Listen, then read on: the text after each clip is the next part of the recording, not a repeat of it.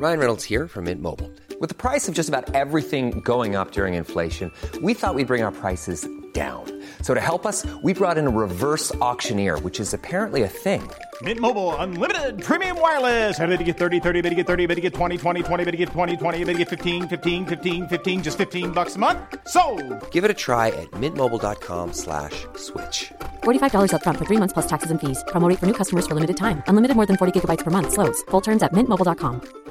Want to teach your kids financial literacy, but not sure where to start? Greenlight can help.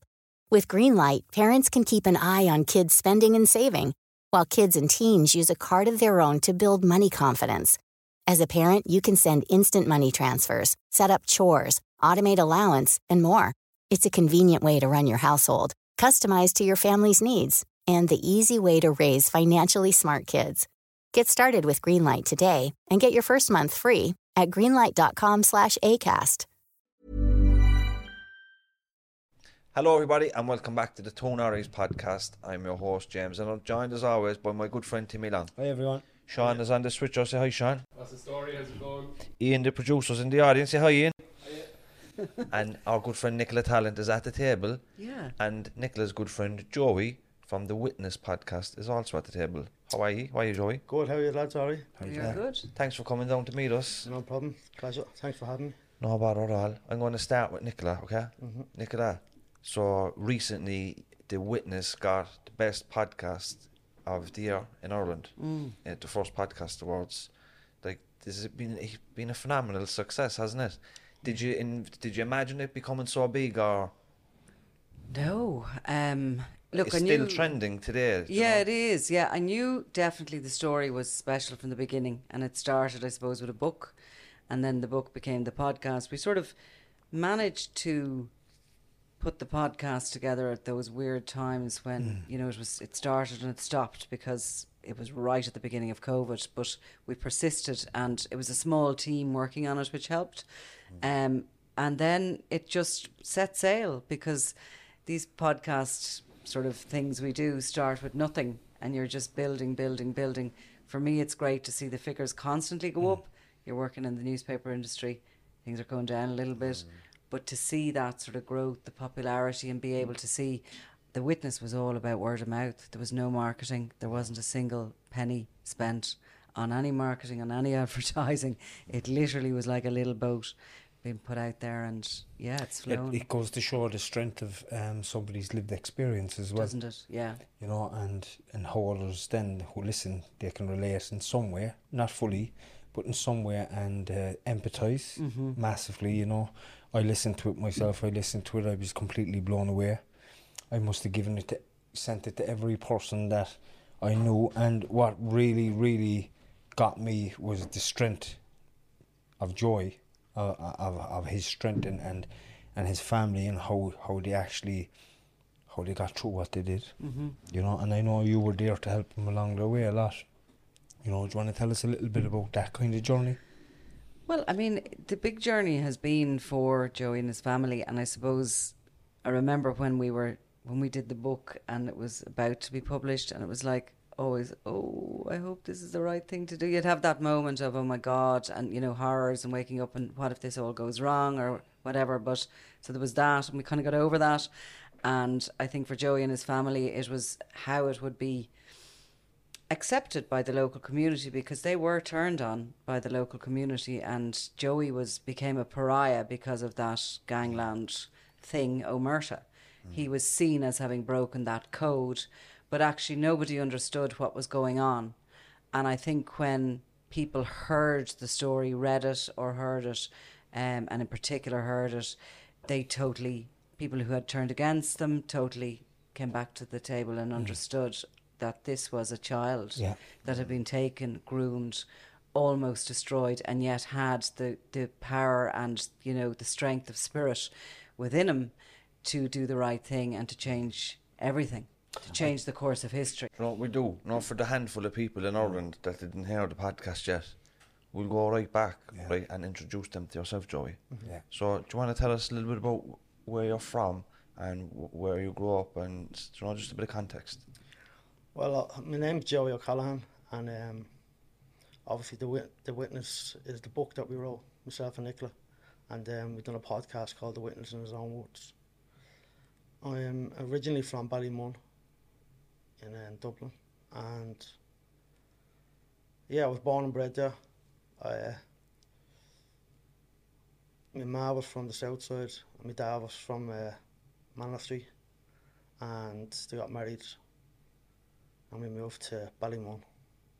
Basically, uh, my dad, my dad had a drink problem, and they got married. A lot of domestic abuse, stuff like that, and that led to us moving to Ballymun and getting a council flat. Um, Or about the fifth Ballymunner we've had on the podcast. I think we lived in every part of Ballymun. Did we, we lived in Slough, we lived in Balbutcher, we lived in Balcurris, and then the main the main family home was Poppintree. So um, when my ma and dad separated, my ma left me there and gave him the house, and my dad stayed in Poppintree, and she obviously obviously left him for the reasons that I just said, alcoholism and domestic abuse, and so um, What way was school for you?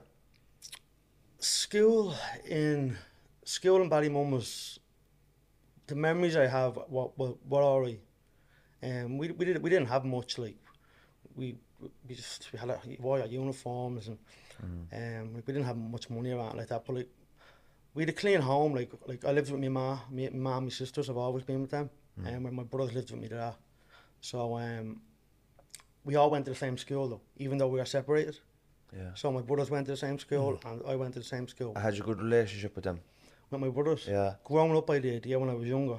Yeah. Um, when I was younger, and and, and I do now. Yeah. Now I do, but it was strained for a long time because of the situation. Yeah. Um, they didn't agree with what I done either. Um, but but due to the witness to the podcast and the book, Yeah. we've mended them relationships. And don't get me wrong, we don't see each other. I talk on the phone every day. I can't do that with a lot of my family, but it's good terms. but there's there's no bad blood there anymore, and they've kind of come, like other people, like the community, they've come to the understanding that they just didn't realise it, it was that bad. Like so, Yeah. But you know, in school, like, w- w- were you interested in school? Were you learning? yeah, or- I was I was good. I've always been, I've always been. um I was good. I was. I always. I could read and write. Like I was. I, I can do that. It's not a problem. Reading. You're a tremendous storyteller. Yeah, and you know, there's a great vocabulary there and you know, communication skills are. I enjoyed it. Like I enjoyed reading. I enjoyed writing. Um, I was. I, um, I done my junior cert. I think we said a while ago. I failed maths. I don't know how I failed maths because all I done was count money.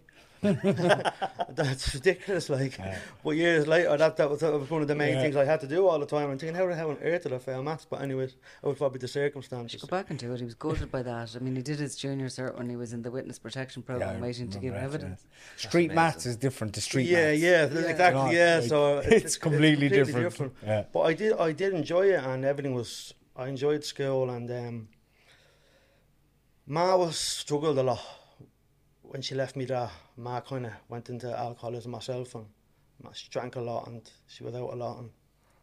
But she made sure we were fed, like the house was clean. We we had a, we had a clean home, like it wasn't a kip, like it, we had food in the presses. But she'd be out for days drinking and stuff like that, and she struggled like mm. with depression and Like a lot of families at the time. yeah, everyone at Ballymun, not just their family, a lot of families in Ballymun at the time, it was drink. I think I've said it before, it was drink, drugs, physical abuse, and um, unfortunately, my, my sisters were left to rear me, and my younger sister, my elder, my elder sisters were they reared us like. Um, I'd go with my dad on the weekends. My dad lived like five minutes away up in Pop- Poppintree, so you like you could you could run there in five minutes. Um, and I'd go every summer, I'd stay all summer. I loved going to my dad's because it was safe. It was the safest place in the world. Like mm. when I was with my dad, everything was all right. Like, mm. like he never harmed me, he never hit me, he never. I was the baby, like so. I never. I had a little sister, but she had a different father. Mm. So I was my dad's youngest. So and he gave the others a slap. He was very strict with them. He was strict with me. Like you weren't allowed. Like from one end of the road, you weren't allowed past the fifth house, and he'd stand at the door all day watching me till all hours at night. And but that was a safe haven. But at home, at Ma's, Ma's, it was difficult because Ma met a partner and it was domestic. Like he was beating her up and he was beating me and he was beating my sisters. So that was difficult. That was tough. Mm. Yeah, because we were so young and I did. I know. I, I now I know that my dad used to do it, but I mm. never seen my dad mm. hit my mother, so I wasn't used to it. So what I used to do was was run away and run to my dad and say, "He's he's down there beating me ma," and it was it was strange because I I said it in the book and I think I said it in the podcast. My dad would come down then and beat your man up for beating me out. and he would do the same thing years before, but it, it kind of it was a bit strange, like. But anyways, um, yeah, and I had a good childhood besides that in the flats. Like we played football, we kicked the can. I played. There were so many other kids, like, and there were so many people my age, and but then you had, then you had you had the drugs. You had like mm. there was people strung out on drugs, and What age were you at that time, Joey? I would have been around five, six, seven, around that around that mm. age. What year were you born? I was born in '85. Same as me. Yeah, so I would have been around five, six, seven, around that age. I was, I was only small, like I was only a little fella. Mm. I was a little fella. I still am little, but I was a little fella for a long time. Like I was, it took me a while to grow. Like and uh, But you're in the height of a heroin epidemic as well. yeah, like. well, it, it was and, bad. But and- Ballymun was the epicenter for it. Like, Well, I, I, we didn't really understand much mm. because what would happen was is like you'd see you'd see people strung out like, and as people would call them junkies, and that that, that was the word that would be used. And mm. now, like, as you get older, you're more mature. You'd be heroin addicts and stuff like that. And I wouldn't understand. Mm. And they'd be lying on the floor. Like we lived on the third floor. I remember in Slough, and you'd go up the stairs, and if I was out at night, like my sisters would call at the window or something, shout at the window. They'd be shouting like, "Joseph, get up, get in there! It's time to come in." And then like you, you, we had under the stairs, we had like alley, uh, like under the alley, like, and you'd see foots moving, and you'd see there'd be urine, there'd be feces, there'd be all sorts lying on the lying on the stairs, and there'd, there'd be people lying, jet, like injecting and stuff like that. Hard Um, enough for a five and six year old child to, to, to kind of understand what's going on around them at that age. Well, well, well, I didn't understand. I remember what my ma used to say, "Be nice to them because they're sick." Yeah. And I used to say, "Ma, like, what's wrong? Like, and why are they doing that?" And and she'd be like, "No, no." she had that compassion in her soul for them. Like, Yeah, Ma was always Ma was like, "Don't have a slag or don't ever take the piss. Like, don't mm. don't be rude. Like, always just stay away from them, but don't be." Don't be disrespectful. Don't be like she used to say they were ill, they were sick. When my dad had a complete, it was a complete 180 with my dad. Like it was anti-drugs. It was, it was like she he wouldn't even have them walk past his house. Like my dad was involved in the concerned parents send against them a drugs. can of beer roaring at them to Yeah, go he would around the long No. way. he, would, no, he, he would be like that was the way he was like and he was involved in the concerned parents against yeah he was very involved in Ba- in Ballymun he was he was probably one of the the main main activists is that the right word or he was uh, he would march my sisters would remember marching there's actually videos I think on YouTube somewhere of him marching um, in Ballymun with my sisters there with him Imagine um, that though. Imagine looking at a community in, in a number of years completely mm. going from kids out playing to complete you having to watch your kids out playing and teenagers completely destroyed from heroin addiction. Mm. I think it sounds terrifying. Yeah, it is. It It actually sounds is. like some- as a child in those Yeah. fields in Ballymun, and Joey would say the drug dealer would pull up in the car and get out, and Mm-hmm. they'd just come out of nowhere like zombies, kind of walking towards the drug dealer, and the kids would be playing football and just. I mean, but they were get used to it then after a while. Then they do, yeah. They course. adapt to when it. you're in it I think I think you're right when you're in it it's not Mm. it's not as scary as when you're in it when you're brought up in it Yeah. when it's around you It's normalised, isn't it? Yeah, that's and I think you- you've probably had that experience yourself down here. Like it's Mm. when it's it's your everyday situation. Like and, not And you know the people, of course, then. yeah, well. yeah, you knew them and they were neighbours and they were like they were family friends and like people. You'd feel the deterioration. Like I think I spoke about one girl in the book that was a family friend and she was absolutely stunning and she, she was a friend of the family and like I mean literally beautiful girl and then well and I, I just for some reason she always stuck in my mind. I remember she lived beside me ma down in the flats, but then I remember one day going to my dad's and I think I tell the story in the book. I was walking up to the park and I see her coming out of the bushes, like with men and hmm. she's like completely gaunt, hair falling out, everything just destroyed and you just you just seeing what what it, what drugs done to the hmm. people. And then nothing really besides the besides the the domestic abuse at home, like with my mum, nothing really bad happened to me. And How did how did how did you end up falling into the life involving drugs and crime and stuff? How did that come about? Well, we were in Ballymun and um,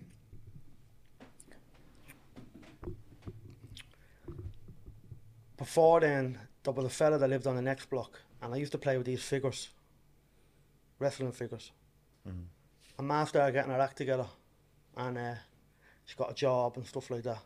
And she met Noel, partner, and uh, they um, they she Ma was working, Noel was working, everything was grand. And Ma used to get paid, and she used to give me like five pounds back then it was.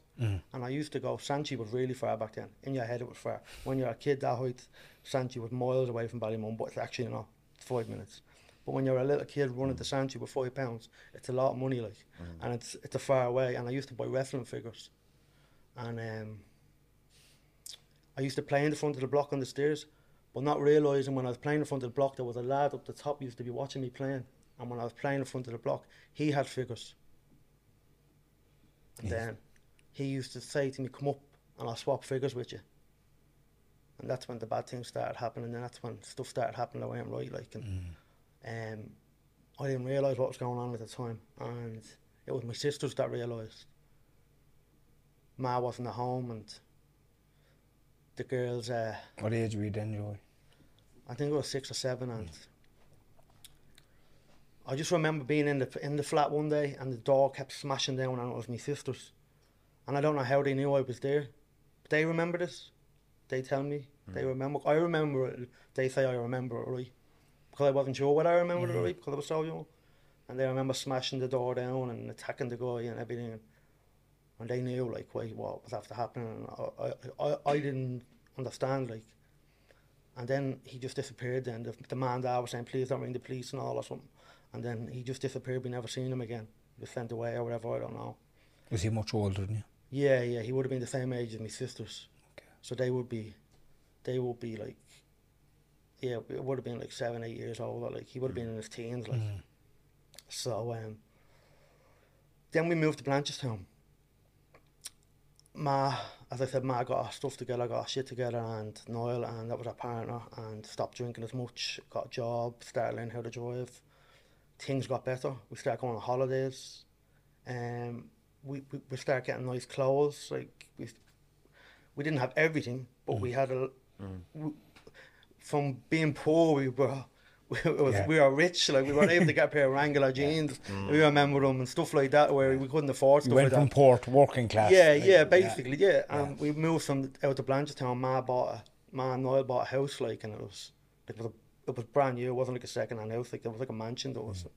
but I was like, didn't want to go. Away. I was like, no, like, mm. I never wanted to leave because Ballymun was all I knew, and my dad was there, and my dad was a, I would say, functioning alcoholic because that's all he done every day was drink, but he didn't walk like, but he was always in the house. He was always that that male figure that I that I looked up to and And you, protected and you felt safe with him as well. Yeah, and I knew once I went to Blanche that was gone. I knew I wasn't that naive and that stupid to think my dad was going to come and see me every day or I could see him every day. Though he said he would.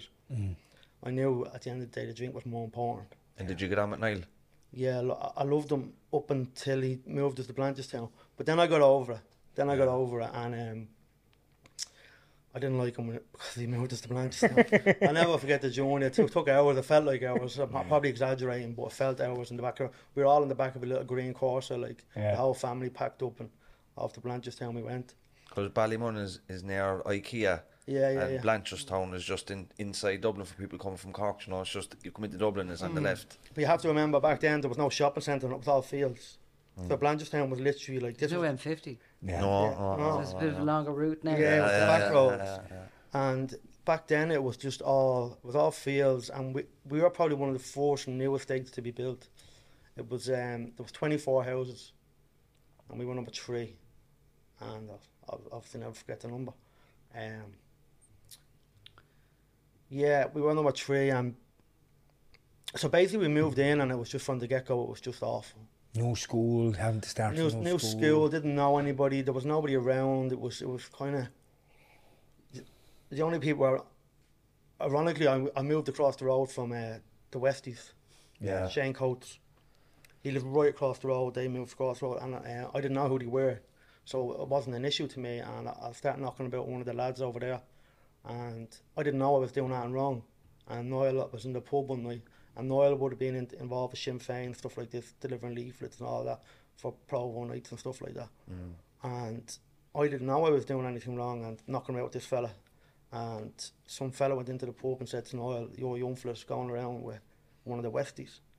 And Noel comes home, and my man sit me down and says, "You're not to be going around with this fella." And he he's so and so, and I'm like, I, I, don't know, I don't know who the Westies are. I don't know who Yeah. Shane Coates is. Innocent child. Like. Yeah, I haven't got a clue. Like so, um, and they were never.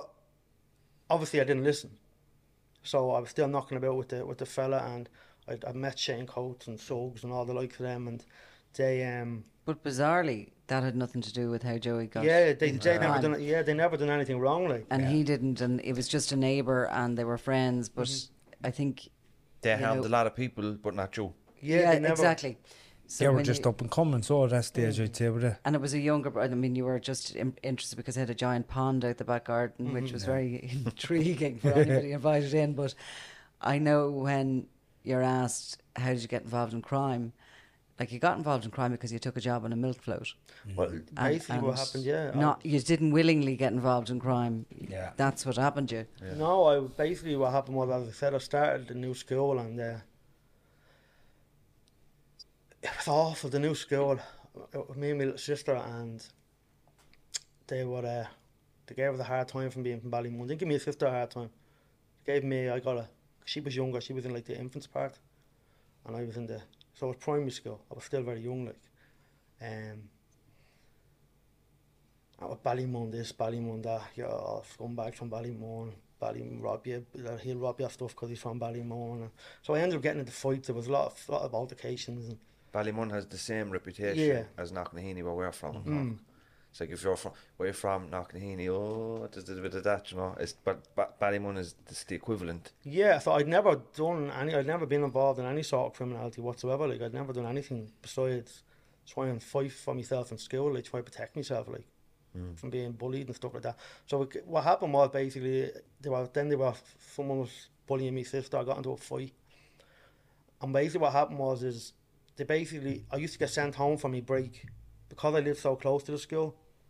I was the only student because I kept getting into all the altercations. They used to send me home for my break, and then I'd come back because I lived at the back of the school. And one day I'm in the house. Now I'm not sure whether I was suspended or I was sent home from school. It was one or the other, and then I'm just in the house. There's nobody there near. My sister walked in the local shop, so I used to go over. She'd make me lunch, and then she'd go back to work, and I could see the shop from the house. Like I could see her from my bedroom window, and she could see the house. And Ma would Ma was working in Blanchetown Hospital at the time, and then Noel was out driving the bus. Look, my other sister was in the army, and that lives in school with me. And my brothers were back in Ballymun with my dad, so that's how it was. So you just that's how we survived, like that's how we lived. And then there was just a knock on the door. And I opened the door and uh, was just this man standing there. And uh, he uh, Okay. yeah, yeah, yeah, yeah. Take your time. I just opened the door and there was just this man standing there and I just didn't know who he was and he was just standing there and like, he was just he uh I just said, Yeah, who are you like? And he said, I'm the milkman. And I said, uh yeah, like, what, what you want? Like, 'cause I knew we didn't get milk today, but so I didn't like. I was like, oh, "What you want?" And he was like, "Where's your ma?" Like, and all this. And, and I was like, "She's in work." And we've spoke about before myself and Nicola. I never understand how it, we had a hall and then we had a sitting room, we had a dining room, and then we had a kitchen. And he just got from the door into the kitchen in the space of a second. Like it was just, it was like two seconds, and we were in the kitchen. Like, and he's standing in front of me, and I'm standing there, and he's like, "Why aren't you in school?" I'm like, whatever reason I wasn't in school, I really can't. I can't remember. Like, and I said, "What?" On my on my break, I was suspended at the time, and he. Uh, he oh, I'm, I says, he says, I'm just here to see the your I want milk delivered, I'm, like, be a new customer, like. And I says, uh, so you, you, like, you're a milkman, uh. And then I just said to him, can I have a job? And he says, what age you?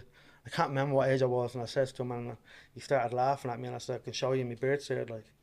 And he said to me, can you run fast? And I says, yeah, yeah, yeah. And there was, I could see right out the window out the sit room. You could see from the dining room out the sit room, and there was a Dyna van parked outside with fellas, on, like young fellas my age on the back of it. And I was like, I'm faster than any of them. And he says, right, well, I'll pick you up on Friday.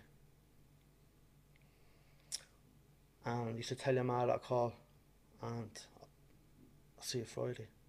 So that was it. Like, He wasn't delivering just milk. no, Ma came home from work and I'm running around the house. I'm after getting a job, and she's like, "What?" Like, and she's like, "What are you talking about?" Like, and I'm like, "I'm after getting a job." And she's like, "What do you mean you got a job? You meant to be in school?" I said, "I was in school, but when I came back for the whatever," and she was like, "I said the the milkman that's giving me the job," and she, I was like, "He's been here." She said, "Who's been here?" And I said, "The milkman." She said, "What do you mean he's been?" I said, "He was in, in the kitchen." She said, "What do you mean he was in the kitchen?" I was, then my ma was all, "Why, why did you let someone in the house?" Sort of mm-hmm. thing. Anyways, I ended up getting the job on the milk round, and yeah, it was brilliant.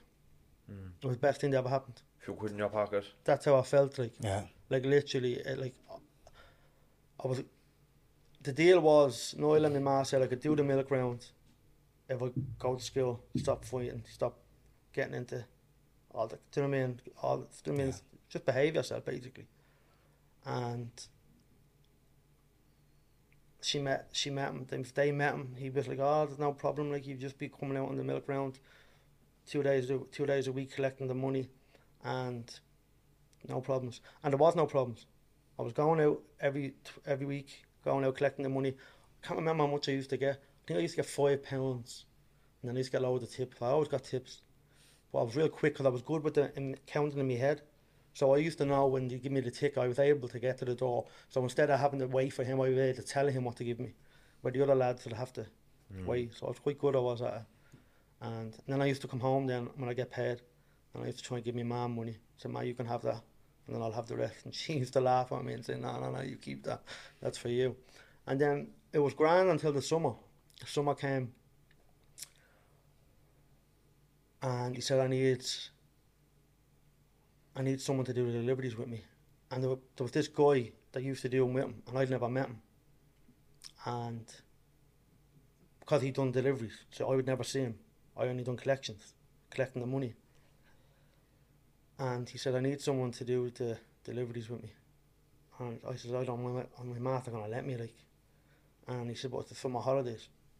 So he said, we go and ask her. He said, I'll speak to her. So we went and spoke to my man and said, like, it's the summer holidays, like, he's not going to, he'd be kept out of trouble, he'd be walking every night. He'd getting well paid. So she let me do it, and that was grand. And I never really thought of where the other fellow was gone. I didn't really ask. And then when we were out, he told me, he said he robbed for me. The other fellow that had robbing for me. And uh, was kind of left at that. And then we were driving down a road, delivering the milk. This fellow went past in the van, another milkman. And who was hanging out the side of the van? Only the chap that used to deliver the milk with, Kenny, that I was working for now. And he was hanging out side the van, and the next minute, he, pulls up the handbrake, puts his hand underneath, grabs a hammer, runs around the corner, gets your man. You could hear the smashing off, you could hear the bones crack, you could hear him screaming, shouting. He was just, it was horrendous, like.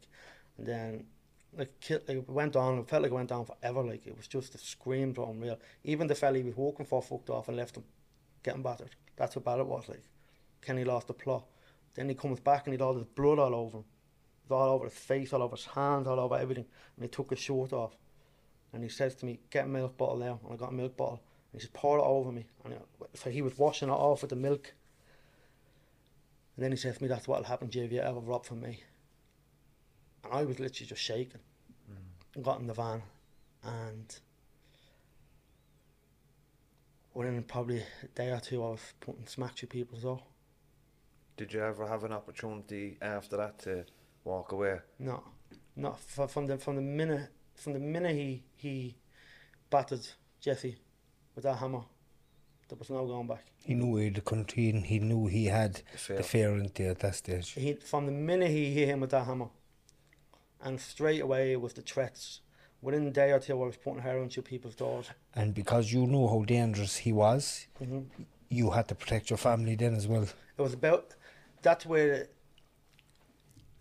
the, responsibility he was putting he was putting onto me. He was basically saying like I remember my, my sister got my sister was in the army and she came home from the lab. She bought a car and he was like, "I'm gonna put smack in your sister's car if you tell anybody. I'll get your mask set up." And we used to be driving in the milk float and he'd be pulling over talking to guards on the side of the road and all, having chats with them, shaking their hands and all. And I'm thinking this van full of smack, and that's the way it was. He was like, like he was. He was talking to guards all the time, and he was saying to me, "I can get down to raid your house." It was just constant threats. It was constantly. It was always something. It was never. He could stop for five, ten minutes. He would have a laugh. He'd give you a smoke and play a few tunes, and it was the real Jekyll and Hyde. It was. We'd be there, and we'd be. He'd be like, "You're the best walker I have," and everything would be fine. And then he could just change in a matter of seconds, Mm. and it's grab you by the leg and say, "See how easy it is." And Which was bully. Yeah, and then it just became it just became a regular thing every night. Every night it was coke, cocaine, and heroin. We were delivering, dropping to letterboxes, knocking on doors. We were doing it in the poorest estates in Blanchardstown, Finglas, Ballymore. We were going to the richest houses. I mean, in Castleknock, they the electric gates. We had codes at the gates to let ourselves in and meet the person at the door four, five in the morning. He was dropping off five or six bags of coke, five or six bags of smack. That's unreal, isn't it? um, it was just constant. And then every night, then you'd go home. And I remember I used to be thinking, I used to be lying in the bed, like, and you just run home, like, you, you get out of the van and just, re- because it, when the summer stopped, I, st- I, th- I was still doing it and going to school then. So the school, going to school was my relief, relief like, because I'd get away from it for a few hours. So I'd run into the house and I'd be lying under the blanket waiting to go to school, and you'd be thinking, what if one of them dies, like. Yeah. Like if one of them fellas died, it's on me, and that can't, I mean the police are gonna come, they're gonna arrest me. What age were you then, Joey? Oh, 10, 11, 12. That's around some that stress for a child to be having. And And added to that, I suppose, was the stress that if his father found out he was Yeah. a drug dealer or his mother. oh, he, he was going to, And that was the big grooming process, wasn't it? yeah. That went on. And like a child at that age doesn't understand the bo- boundaries or anything like that. They don't understand like that they're actually being completely used and manipulated, mm. you know, and mm-hmm. emotionally blackmailed then around their family as well.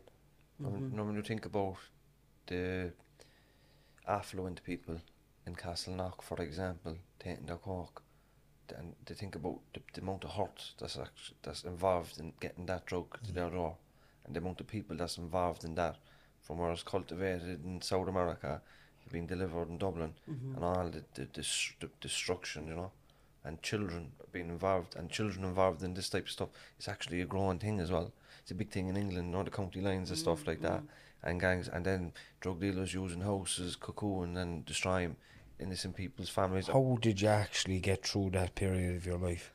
Had you anyone to talk to? No, I went from. I went from getting up in the morning and packing. Getting, I went from getting up in the morning and putting my school uniform on. Because what was happening was I was coming out of school and he was waiting for me Outside school outside gates? school. So it was like I couldn't, I couldn't lose him. Everywhere I went, he was just there. And then what, what was going on then is, is I wa- he was telling me, get up in the morning. When I drop you back, go in, put your uniform on, put tracksuit in the bag. I'll put my school bag on, and then I'd go out. He'd be waiting around the corner. I'd get in the van. He'd bring me to Ballymun, give me a load of heroin, and then I'd stand at the tower stand on Ballymun, and I'd go around the tower selling the heroin all day. And then I, see, I was afraid because like they were all bigger than me, and like they were all, like, mm-hmm. like, they're, like the people strung out and Did you ever get robbed? no, no, no. I don't know. I've never been robbed, and what I used to, cause I used to hide the money in the grass. Yeah. I used to pull a hole in the grass, and when I had a certain amount of money, I'd put the money in the grass. So they would rob me, and I'd never the smack I'd hide in around the blocks. So if someone wanted it, then I'd run off and get it. Then I'd come back and give it to him. And then if there was no one around, he'd make you walk the landings. Because what happened is, back then he bought me a mobile phone. It was like a Motorola thing. Mm-hmm. It was a big block, and you could only get credit and fingerless and I used to have it connected. I used to I'd have it connected onto the side of my jeans. So he'd be ringing there and checking like what have you got left and many bags have you got left and how much money have you got there. And then if I got a certain amount of money, say five hundred quid or whatever, he'd come and take the big lump on me and give me more bags. It depends how long I was there for. Like, um, the scary part was going through the towers because if there was no customers coming, you'd, you'd basically say go and find some. So you'd have to walk. Like the towers were so high, you'd go walk up the landings and you'd, you'd, be, you'd be just shouting around the landing, if anyone looking, anyone, do you know what I mean? And you'd be, you'd be, you'd be afraid pushing the door open, to be honest. Yeah. you wouldn't know what was behind it. And then it was mad because I didn't live in Ballymun anymore, so I was kind of hiding from my dad as well. Mm. Because I'm standing at the tower selling heroin. My dad and my brothers live in Ballymun. I'm thinking, what if someone walks by and sees me? It was just so. It was just so much. It was just constant pressure. Like it was just. Imagine, imagine his nervous system at that age. Mm. You know, having to deal with the father finding finding him selling drugs in, in the estates, and what he would have done to you, and the other fella then if you got robbed or uh, with all the money or the drugs and having to go back and the fear of go, having to go back and tell him something like that. You know, I think then. Then I was, I, he was giving me cocaine then, and by the time I was doing cocaine, and like I was sniffing. Like he'd he'd chop up a, like they started giving me coke when when I was babysitting. Babysitting his kids. Brian Kenny's. Yeah, so I was doing cocaine and they'd give me, they'd go out and they because the baby was only new, they'd give me coke to, so I'd stay awake for the baby if I was crying. So I'd mind the two kids, but then I, when I was going out then he'd give me coke then, to do the jobs like, Do you know when you were babysitting, did you sleep over? yeah yeah. And Yeah. is, is that how you ended up staying in the house? Yeah, I used to sleep on the I used to sleep on the sofa or on the floor in the sitting room. I didn't have my own room then. I didn't get into all that till later on. Um, Did you get uh, did you get caught up in the cocaine fairly fast? Because like if if, if you're going going your mental health must have been bad at that age, okay, because of what you were going through.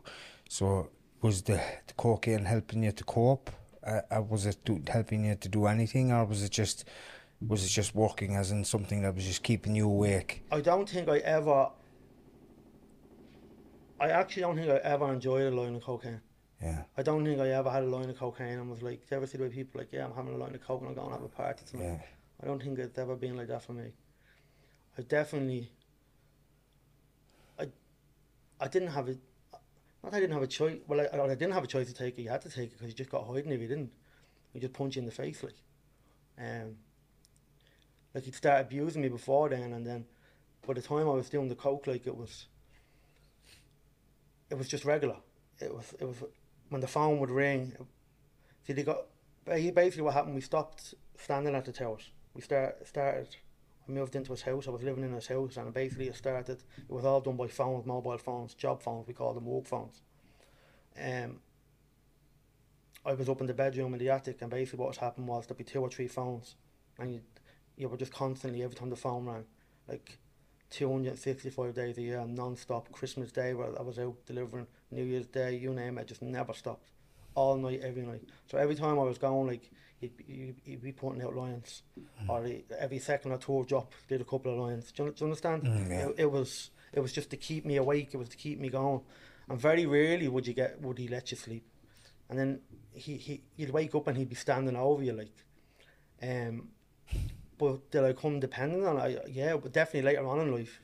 Um, That's it. That was his goal, to get to chemical dependency. well, there. I, I did I didn't know that. I thought more control. Yeah, I, I, to be honest with you, I, when I, at first I thought this was going to be a fucking. I felt like it was numbing what was happening to me. I felt like it. Like I, I felt like I lost, I lost myself well before the coke. Mm. Like once he started abusing me, I felt like I lost something. Something something just left you Something at that left, stage. yeah. yeah. So it happened before, but the way You couldn't get out of this one. it was too violent. know, It was like, too. It was. It was. Yeah, it was violent. It was nasty. It was. It was. Yeah, it was nasty, and it was. It was difficult. So, I um. Yeah, the coke was just regular. It was the coke was just regular. It was just sniffing, sniffing, sniffing, and Come here, they must have been making some money at like to have an organisation set up like that. yeah, it. They must have been bringing in some amount of cash, like. It, it, it was not. It was non-stop. So basically, what happened then is, is he bought a motorbike. So he'd go out on a motorbike, and then there'd be two cars. There was there was a, a there was a silver Golf, not Golf, silver Mitsubishi Colt and a black Mitsubishi Colt. Both of them had the same reg. Um, I had a CBO that he bought, and that's what I'd use. So I'd use the three different things. He would never do deliveries. He'd only get his hands dirty if someone wasn't paying up. That was the only time he'd literally come out and do something himself. I was literally running the whole business. Like I was up in the room. Like all I was doing was bagging. Like we basically we I go over to Clondalkin and I'd get like a couple of keys strapped to my body and I'd put my leathers back on and strap around my legs, ounces around my legs, keys around my stomach, keys around my back. Then I put the leathers on me, helmet on me, back on the motorbike and send it across the motorway back to the house. Once he'd hear me coming up the road, beep beep, open the shed doors, into the shed, out the side door, up to the attic, into my room. One scale's there, one scale's there, all the bags, and then I just sit there. He'd be giving me lines of coke. Then there's a bit for you. Keep sniffing the coke while you're bagging up. But then I'd be doing all we done with Henry's eights. You know what they are? Mm. Eights, quarters, QBDs, Qs, mm. stuff like that. So. And it was just, and then all we sold was eights of coke, like big bags of coke, one of bags. We mm-hmm. didn't do like 50 bags or small bags. Yeah. He didn't fuck about with that. He stopped doing queues as well because there was no, pu- like, leaving the house for 20 euro. Mm. So we got to the stage where we were making that much money he was. He was making that much money he could afford just to sell eights. He didn't need to go selling queues. Can you describe the house? Like it was not. It was not It was a like a- regular terrace No, house. it was like a, it was like a compound. So it was a co- uh, it started off as a cottage. So when you turn it, big black gates, and then I had a conservatory. I had a conservatory at the front, and there was a sofa and two chairs in it, and then I had a front door, and then I had a bedroom to the right, and then I had the main door. As I said, the front door, and then when you turn left, it was the sit room. That's where I used to sleep. But at this stage, I when I when I was living there, I had my own room. I lived in the attic. Then you walk through there, and on the right was his room. And then on the left was the spare room. That's where people would stay over if they were on the run or anything. Just random people stay over. He left stay over. They'd be in the spare room. Um, then you go up my stairs. My stairs were red. They were painted red, but they kept squeaking all the time. And I was in the attic. And I had a single bed, and a chest of drawers, and a chair. I didn't have a telly. I wasn't allowed to smoke, and I had a. Hey, I'm Ryan Reynolds. Recently, I asked Mint Mobile's legal team if big wireless companies are allowed to raise prices due to inflation. They said yes. And then when I asked if raising prices technically violates those onerous two year contracts, they said, What the f are you talking about, you insane Hollywood ass? F- So to recap, we're cutting the price of Mint Unlimited from $30 a month to just $15 a month. Give it a try at mintmobile.com slash switch. $45 upfront for three months plus taxes and fees. Promo for new customers for limited time. Unlimited more than 40 gigabytes per month. Slows. Full terms at mintmobile.com. Ever catch yourself eating the same flavorless dinner three days in a row?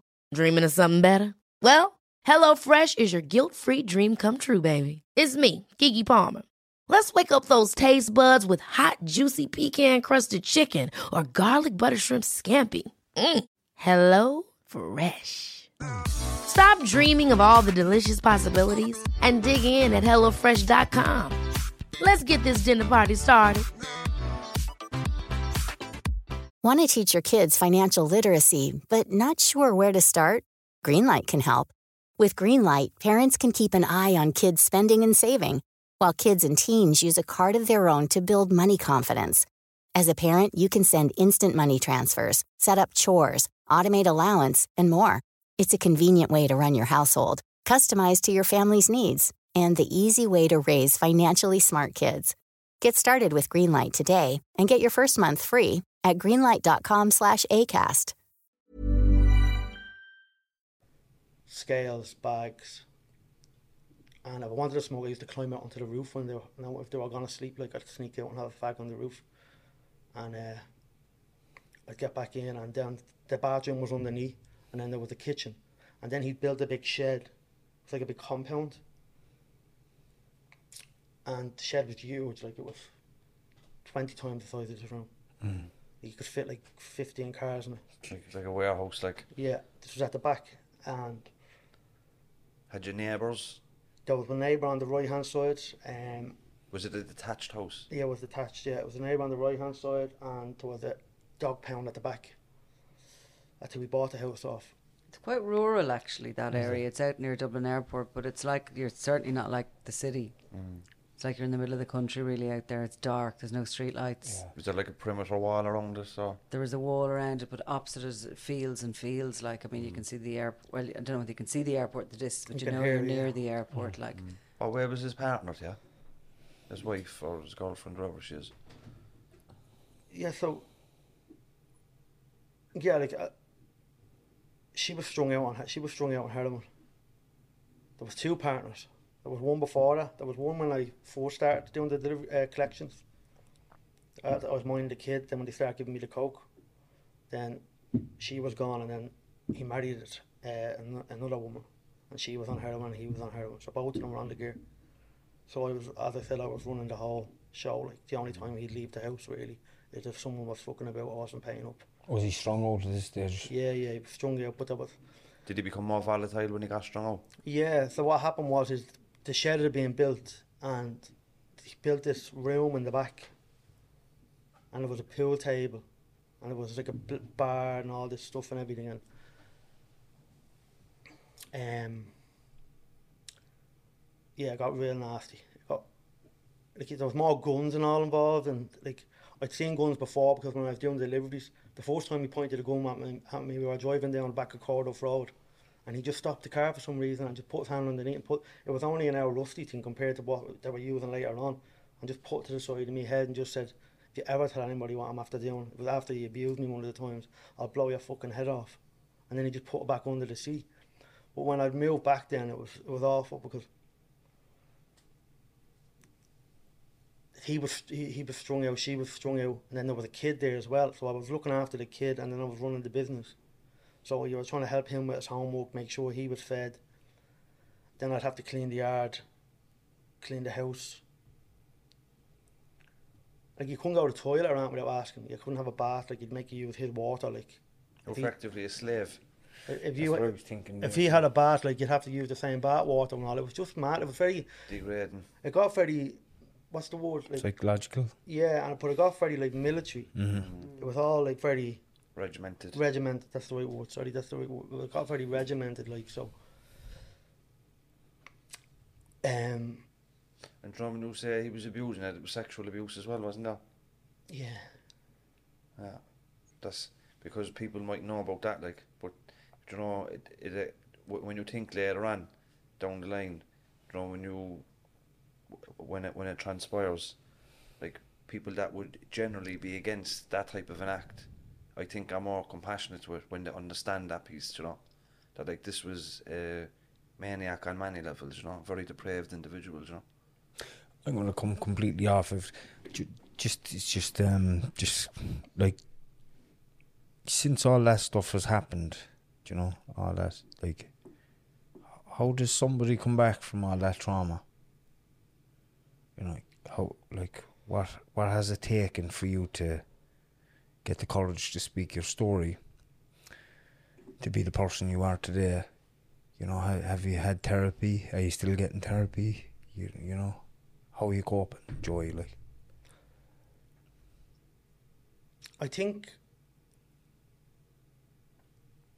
for the rest of my life, I'll always be in recovery with my mental health.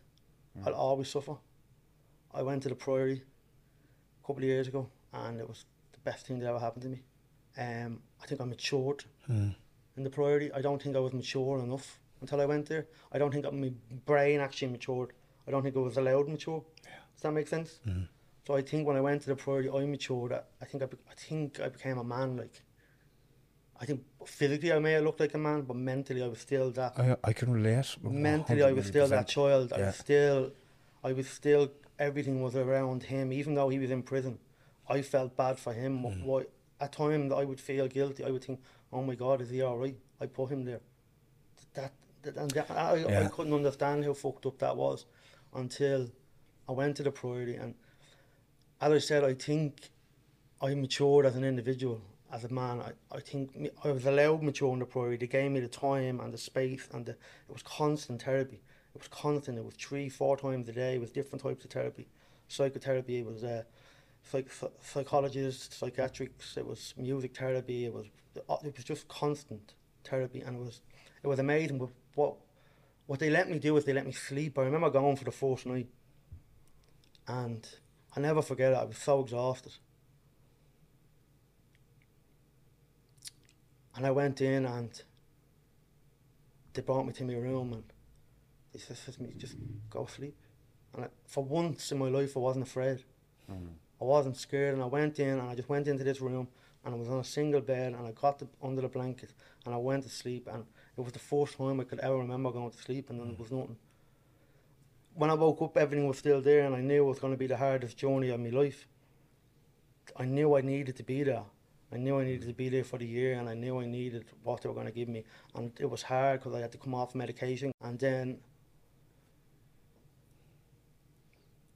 they were, had all these diagnoses that I hadn't even got. Yeah. Where when I went to the priory, everything was done properly. Everything was just slowed down and calm, and you were allowed to express yourself, and I was allowed to talk, and it was individual. It was just about me. Mm. Sounds like an amazing place. Is I've that like heard a is that like a treatment centre for mental health? It was for mental. It wasn't for drugs or anything like Yeah. that. Ah. I'd come off that. I'd done that with my mum. And my mum mm. done that with me. I literally done that on the floor in Ballymun. I- Like, What How? Sorry, Go on. James. I was just going to say, um, we we skipped the small part there because I needed to know how you are. yeah, well, I think Um, and, and I may have jumped a little bit forward, but like I'm looking at you and, and my heart is going out to you, and I can see the emotion in your face, and I just wanted to know how you were feeling at that time, you know. And I just know wanted to know where you are in your own space as well. But um, I think now. How- I think. I think now. Every day. Every day, to be honest with you, I wake up, and it's depression. it's still a battle today. So But I know my steps now. yeah, I know the things I have to do to get myself out of that. Mm.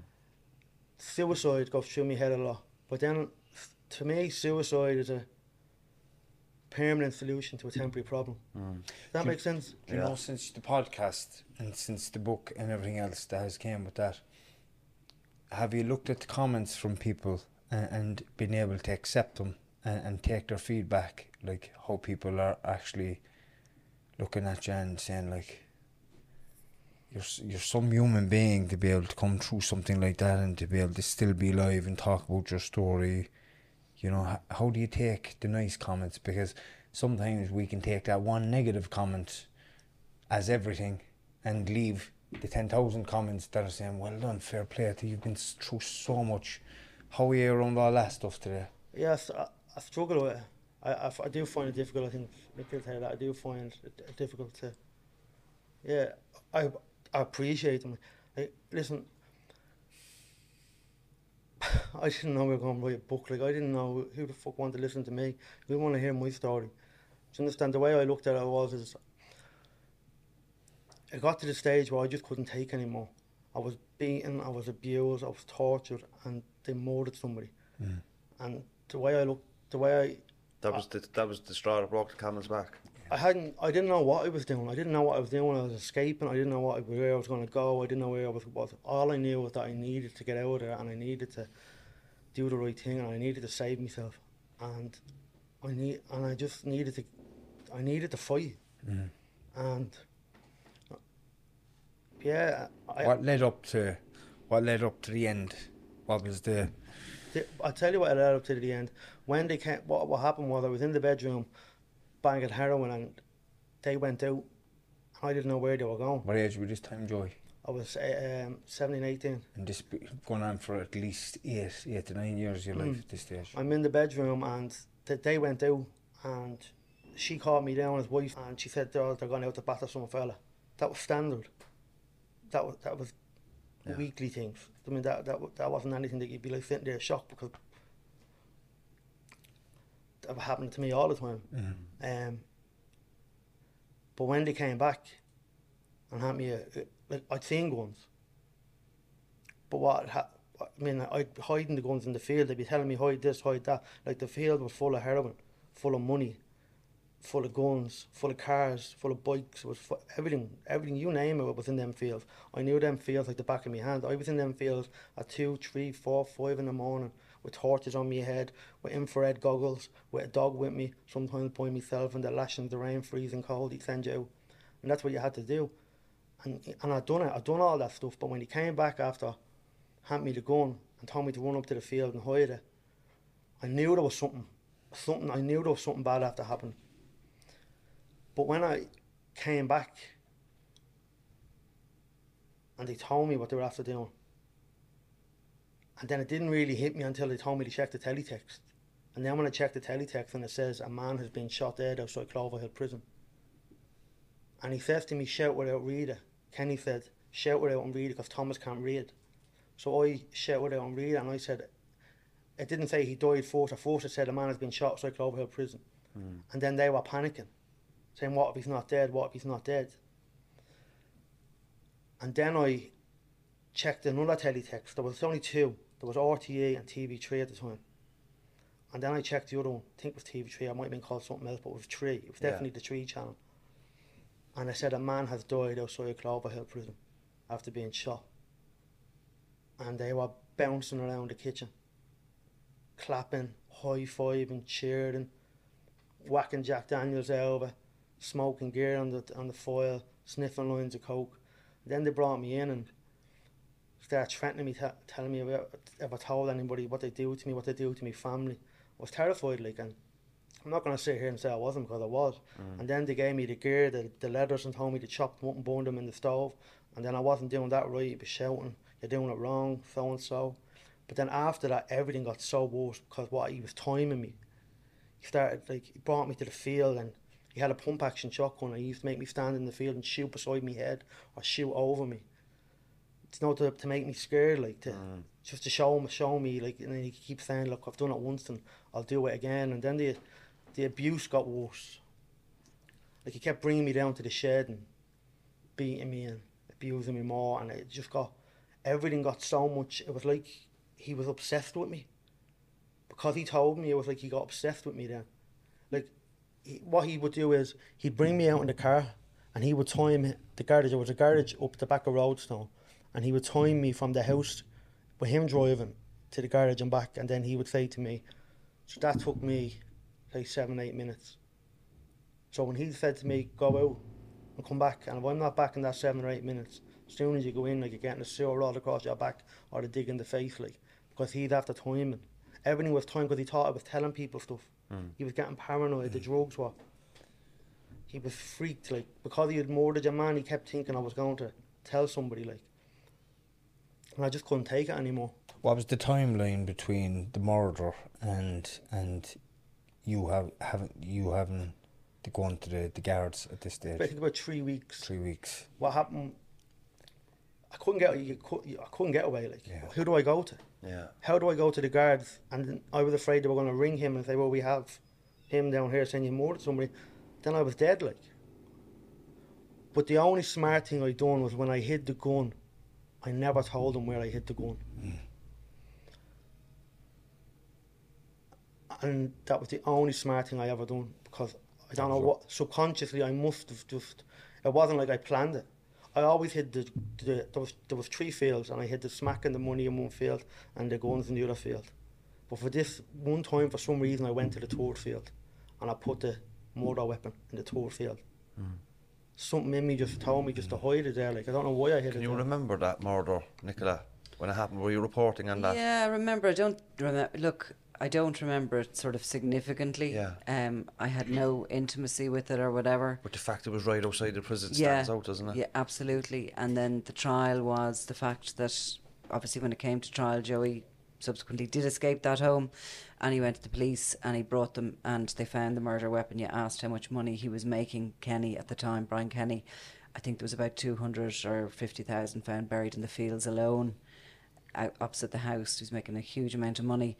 Um, Joey went on to give evidence against both him and Thomas Hinchin, and they were convicted of murder. It was before a jury, and um, they were convicted of murder and sent away. So um, that was significant because he was the youngest state witness to give evidence like that. You know, they're in protection. Obviously, they go into witness protection. Once they give their evidence, they're signed out of witness protection and they're sent off into the world alone. That's fine for an older individual with family maybe around them. Yeah. But Joey was so young and without all those skills that you maybe learn before you go out into the world just alone. just a child. Basically, he Yeah. said it there himself. He was obviously just a child because he never had an opportunity to grow and Mm. to, to become the person that he was supposed to be. Mm-hmm. You know, nobody, nobody was minding you. Like nobody think of like it, it like Timmy's eleven year old. There, there's nobody minding him. Nobody playing with you. You don't expe- you don't ex- experience like sport or girlfriends, boyfriends, or going out, you know, clubs or youth clubs, you know, mountain bikes, you know, stuff that children should be doing. Like you missed all that part of your life, which is sad. Do you know what I mean? And I think about like what other children out there are experiencing this today. do You know, but like um, for, for you to come through it. Um, so when that murder happened, you know, when it was really bad, it was bad now the whole way. But like when things got intense in terms of his possession of you, what kind of relationship had you got with your mother at the time? Had you any communication with the family? No, not really. My man came to try. My man came up once when I wasn't there. My man came up to come. My man came up to get me back because she hadn't seen me, and I wasn't there. And his partner was there. And my mum was like, "I haven't seen Joseph. Is everything all right?" And she said, "Yeah," and or whatever. And I wouldn't see my family. It'd be very rarely I'd see them. When I seen them, you just you played the game. You said everything was all right, and you never you never said anything. You you you just lied like. Yeah. And that was the way it was. It was just, it was that that was the cycle. You you just told them everything was okay, and I'm happy, and I'm up there walking, and I'm making money, and you never, you never said anything. You, you just, The fear is over you, like. yeah, because you're thinking of what's going to happen to them. Like it was like even the night when I went to the police, he turned up at the house like with a big can of petrol outside my house with a lighter off, threatening to burn the house down if I didn't come back. Like so, when I was in the police station, like he was ringing the phone. He actually was admitting what he done on the phone. When I was in the police station, like I think we we, we met one of the one of the guards that he's in the podcast, Todd. He's the main investigator of the murder, and he'll tell you like he was sitting in front of me taking a statement, and Kenny was saying, "I want me gun back," and I was, "What I'm going to do with you?" And then he went to court and said, "I'm not guilty." Yeah. Do you understand? Yeah. So it wasn't like I'm making this stuff up. This stuff was all in, eh, from his phone to my phone, and they went and turned the phone off. The guards were like, "Let him keep texting." Like there was hundreds. It just kept ringing and ringing and ringing and messages and messages, and it was just constant. Like it was. Did the guards treat you well when you first went to the station? In in the beginning, they were brilliant.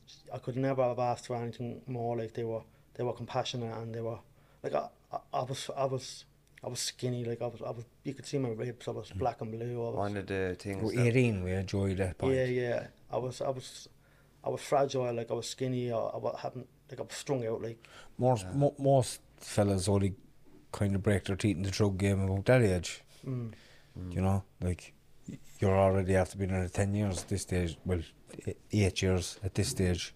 Yeah. A sad image and the It's- witness, it is, it's- the book and the podcast is when no when um when they raided his house and they went up to your room and there was like there was the bed and there was a chair and there was no toys or magazines or radio. There was nothing there to say that a young person lived in this room, you know. And that was, you know, you had no belongings to take with you, stuff like that. It's a very sad image, you know. Does that make you feel sad hearing that from someone else?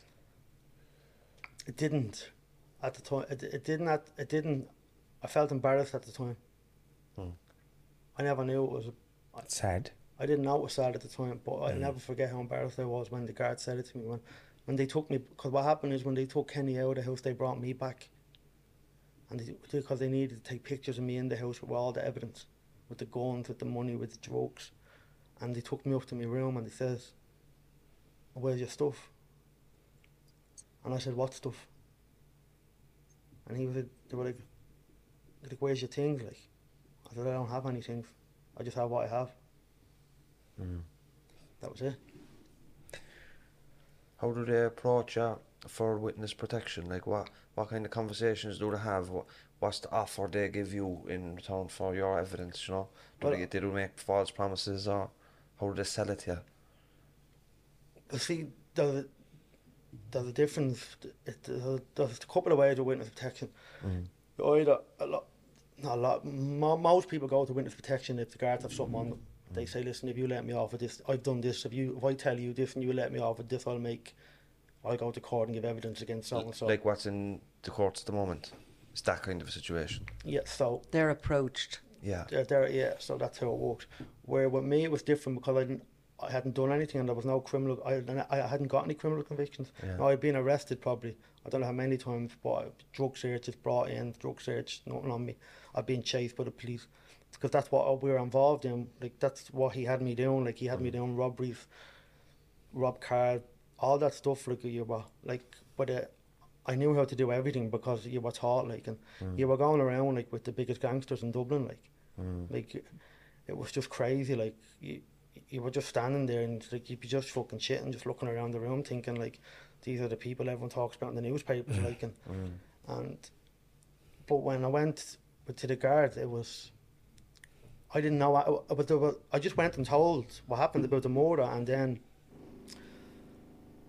they never said anything about the witness protection. Toddy and the lads, they were just really, they, they were just, they were protecting me. They brought me to a hotel, and they were protecting me. They never said anything about witness protection.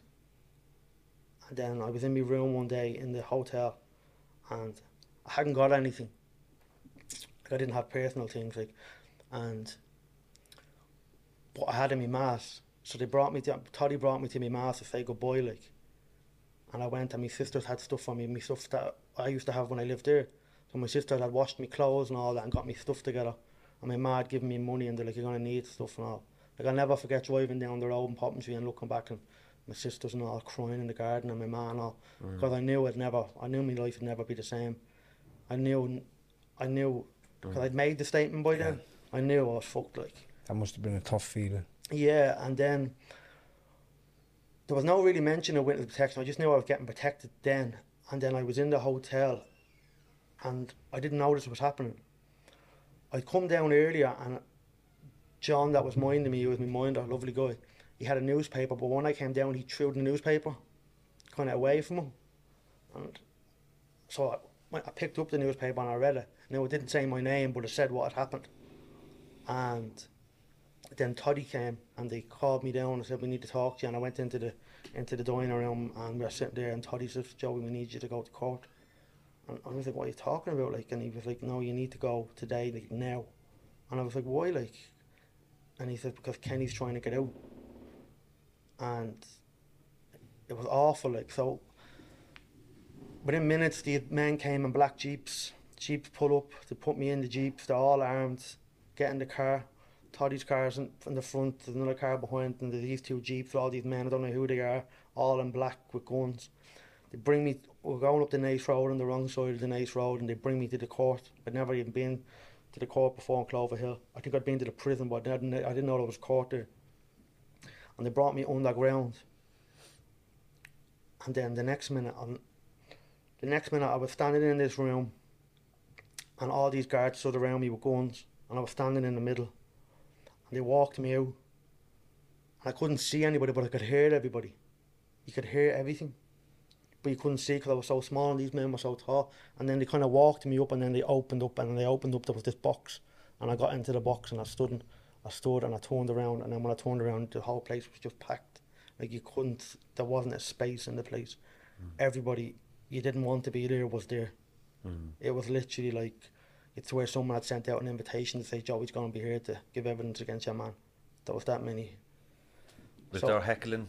Yeah, so I was in. See, you were like rat, snitch, grass, all these names they were saying.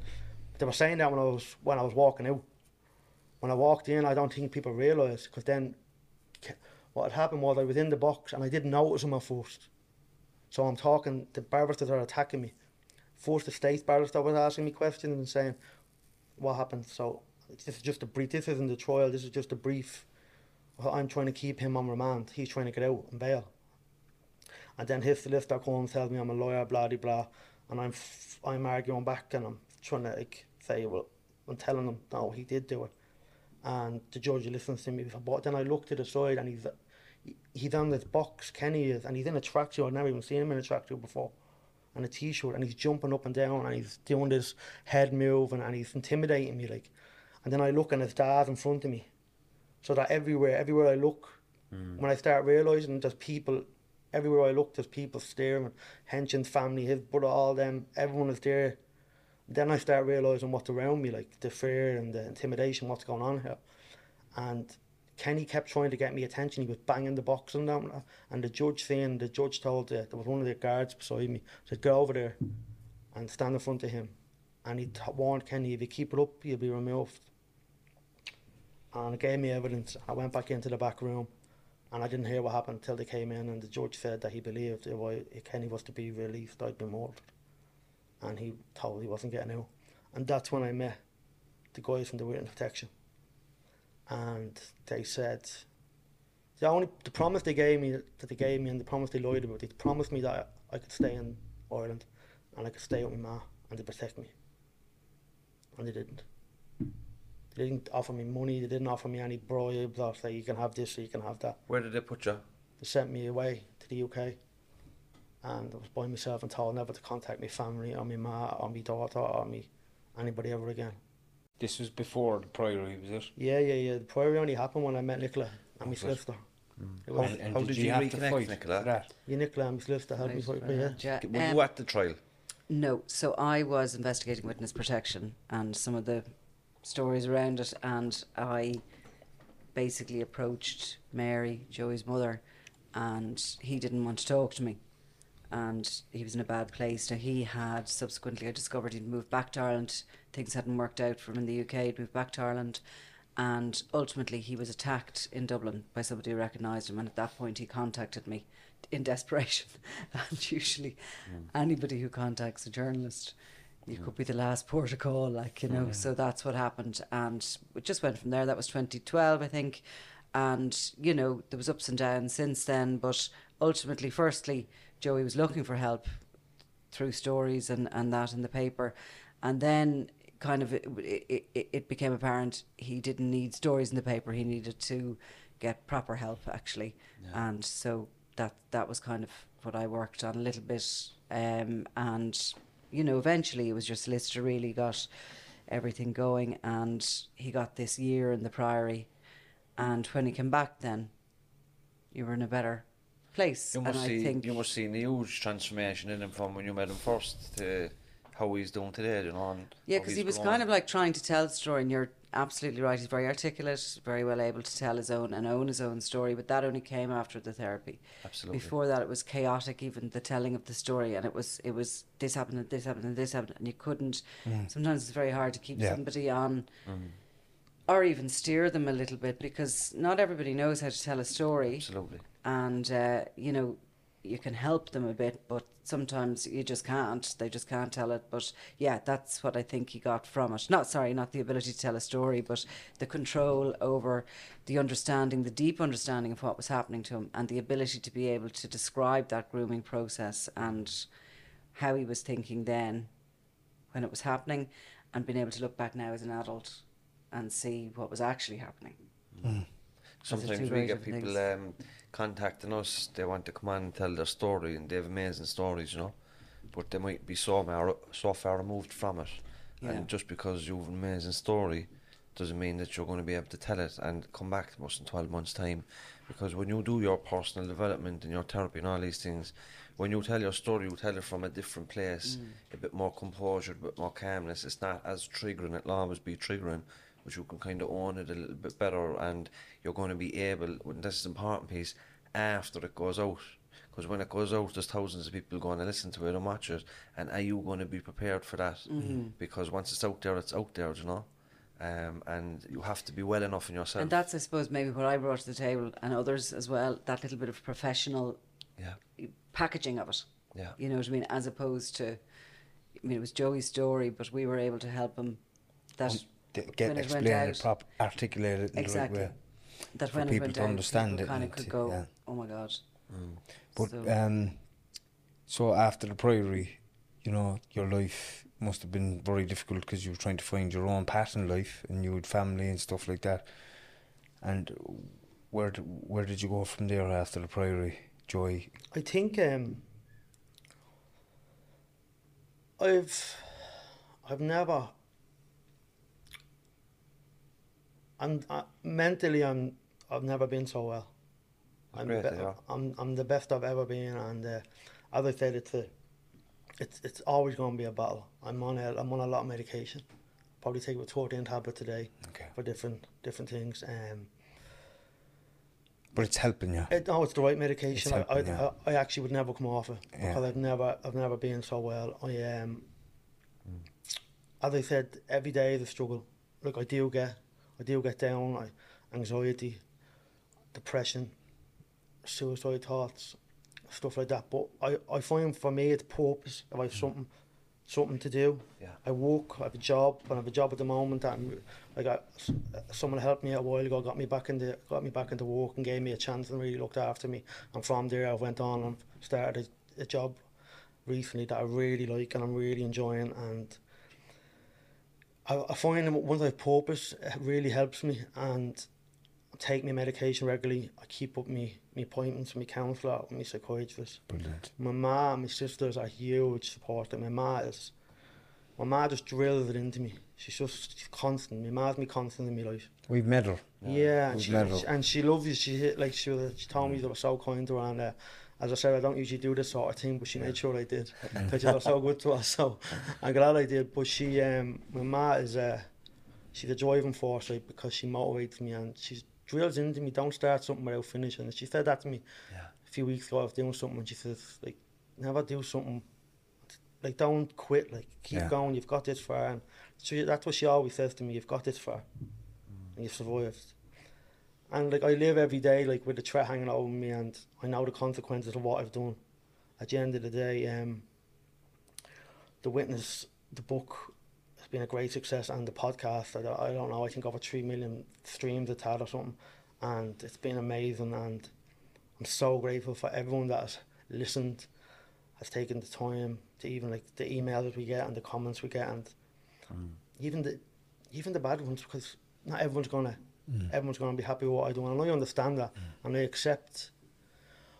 I'm not going to say I accept my fate because I'm not going to think like that. I'm not going to sit here worrying every day thinking I'm going to walk. But I do. I have to get up every day and I have to be careful when I'm walking out the door. I have to check my cameras.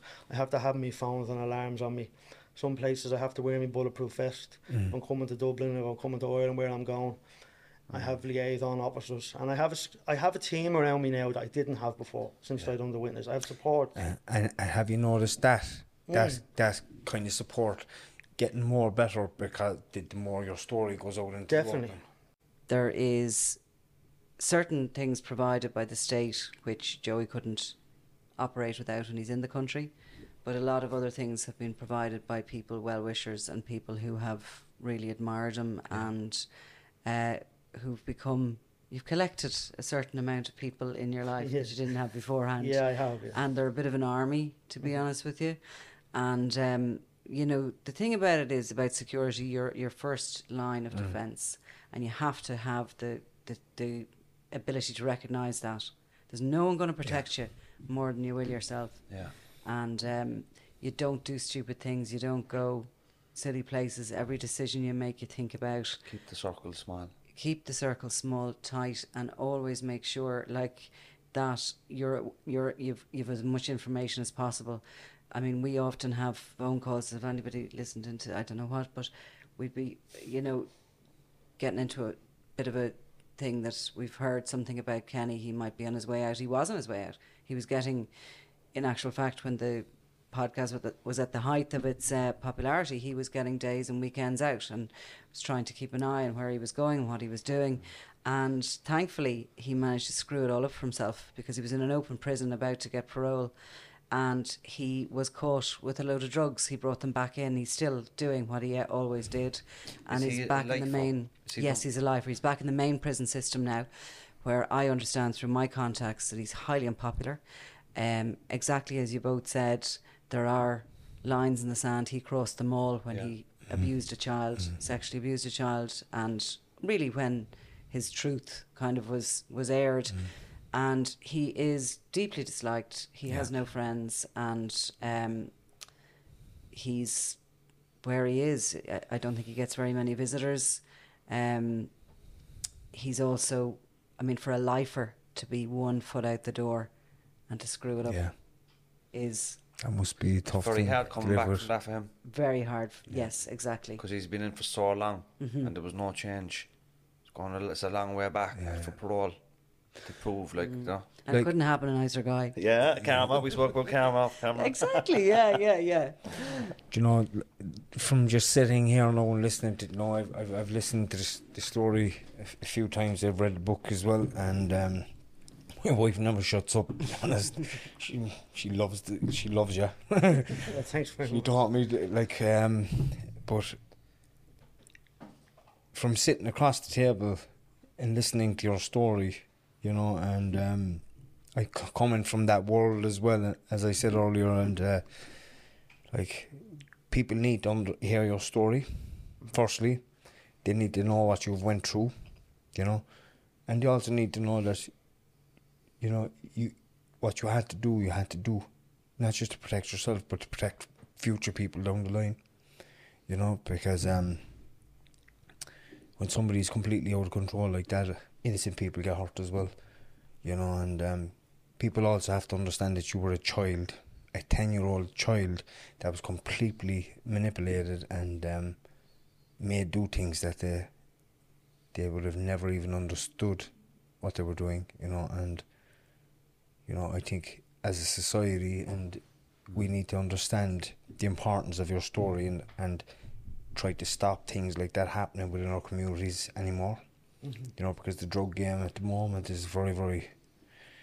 It's it's a, it's lucrative. There's a lot there, and for young people that are growing up with no education and and their role models are people who are involved in drugs and and other things like that. Um, they need to know that it's not a game to get into.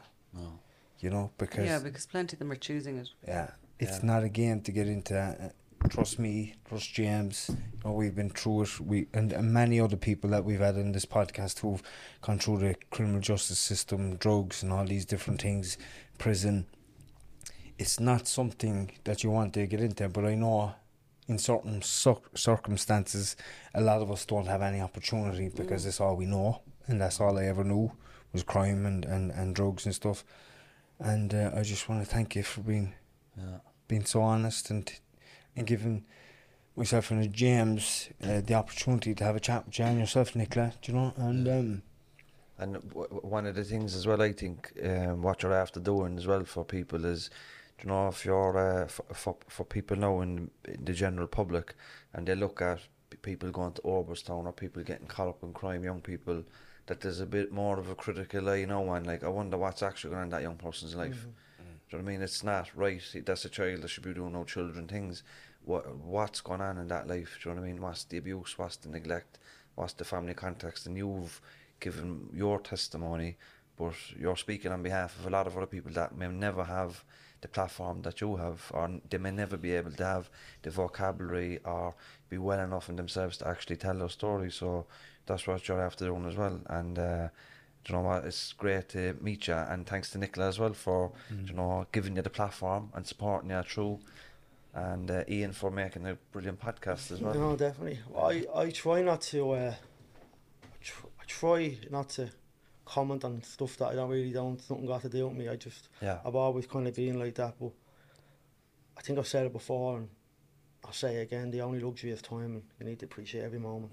Because look, every day someone's getting shot in the paper, or getting killed because of drugs, and I'm only gonna end up one way or the other on a cell or with a hole in you. And you talk to your family, talk to your ma, talk to your dad, talk to someone older than you, and just try and look after yourself and be safe. and unfortunately, that is the reality of it. And we've I've often said it here.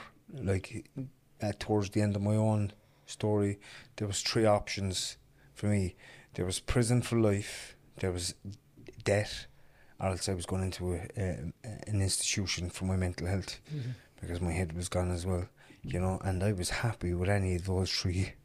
You know, but no, I'm glad I got had a fourth option, and I'm living the fourth option today, and I'm so so lucky. You know, not everybody's lucky. We've had friends who've died. Yeah. We've had friends who are doing life.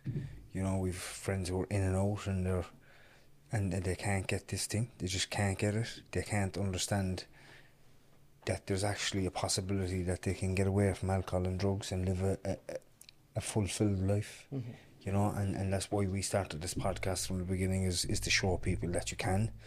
It's not like stepping over a rock and getting to the happy ending. You know, me and James had to work on ourselves through the last 10, 11 years. Like, you're, you're doing it yourself psychology, psychotherapy, counselling. For me, it's meditation is a massive part of it. And it's about just understanding human beings and their true nature and understanding that people people do silly things in life, you know, but it's very important as well to help people out, you know, and um, And there's always a road back. yeah, and you're a great example of that. And it was lovely talking to you. Thanks so much for having me. I really appreciate it. And thanks, Joe, and hi, Chum, man. Thanks, I Sha. will, definitely, no problem. See you Thanks so later. much, guys. God bless. Thank you. Bye-bye. Ever catch yourself eating the same flavorless dinner three days in a row? Dreaming of something better? Well, HelloFresh is your guilt-free dream come true, baby. It's me, Keke Palmer. Let's wake up those taste buds with hot, juicy pecan-crusted chicken or garlic butter shrimp scampi. Mm. Hello Fresh. Stop dreaming of all the delicious possibilities and dig in at HelloFresh.com. Let's get this dinner party started. Hello, this is Danny Pellegrino, host of the Everything Iconic podcast, and I'm here to tell you all about Splash Refresher because hydration is mandatory, but boring is not. Now, I love my water, but if I don't spice it up, I'm not going to finish what I took out of the fridge. That's why I love my Splash Refresher, which is flavorful, delicious, bright, hydrating, and zero calories. The wild berry flavor is my fave. No, wait, is the pineapple mango flavor my fave? You know what? All five craveable splash refresher flavors are my fave because they're so delicious. So get hydrated and enjoy it with Splash Refresher.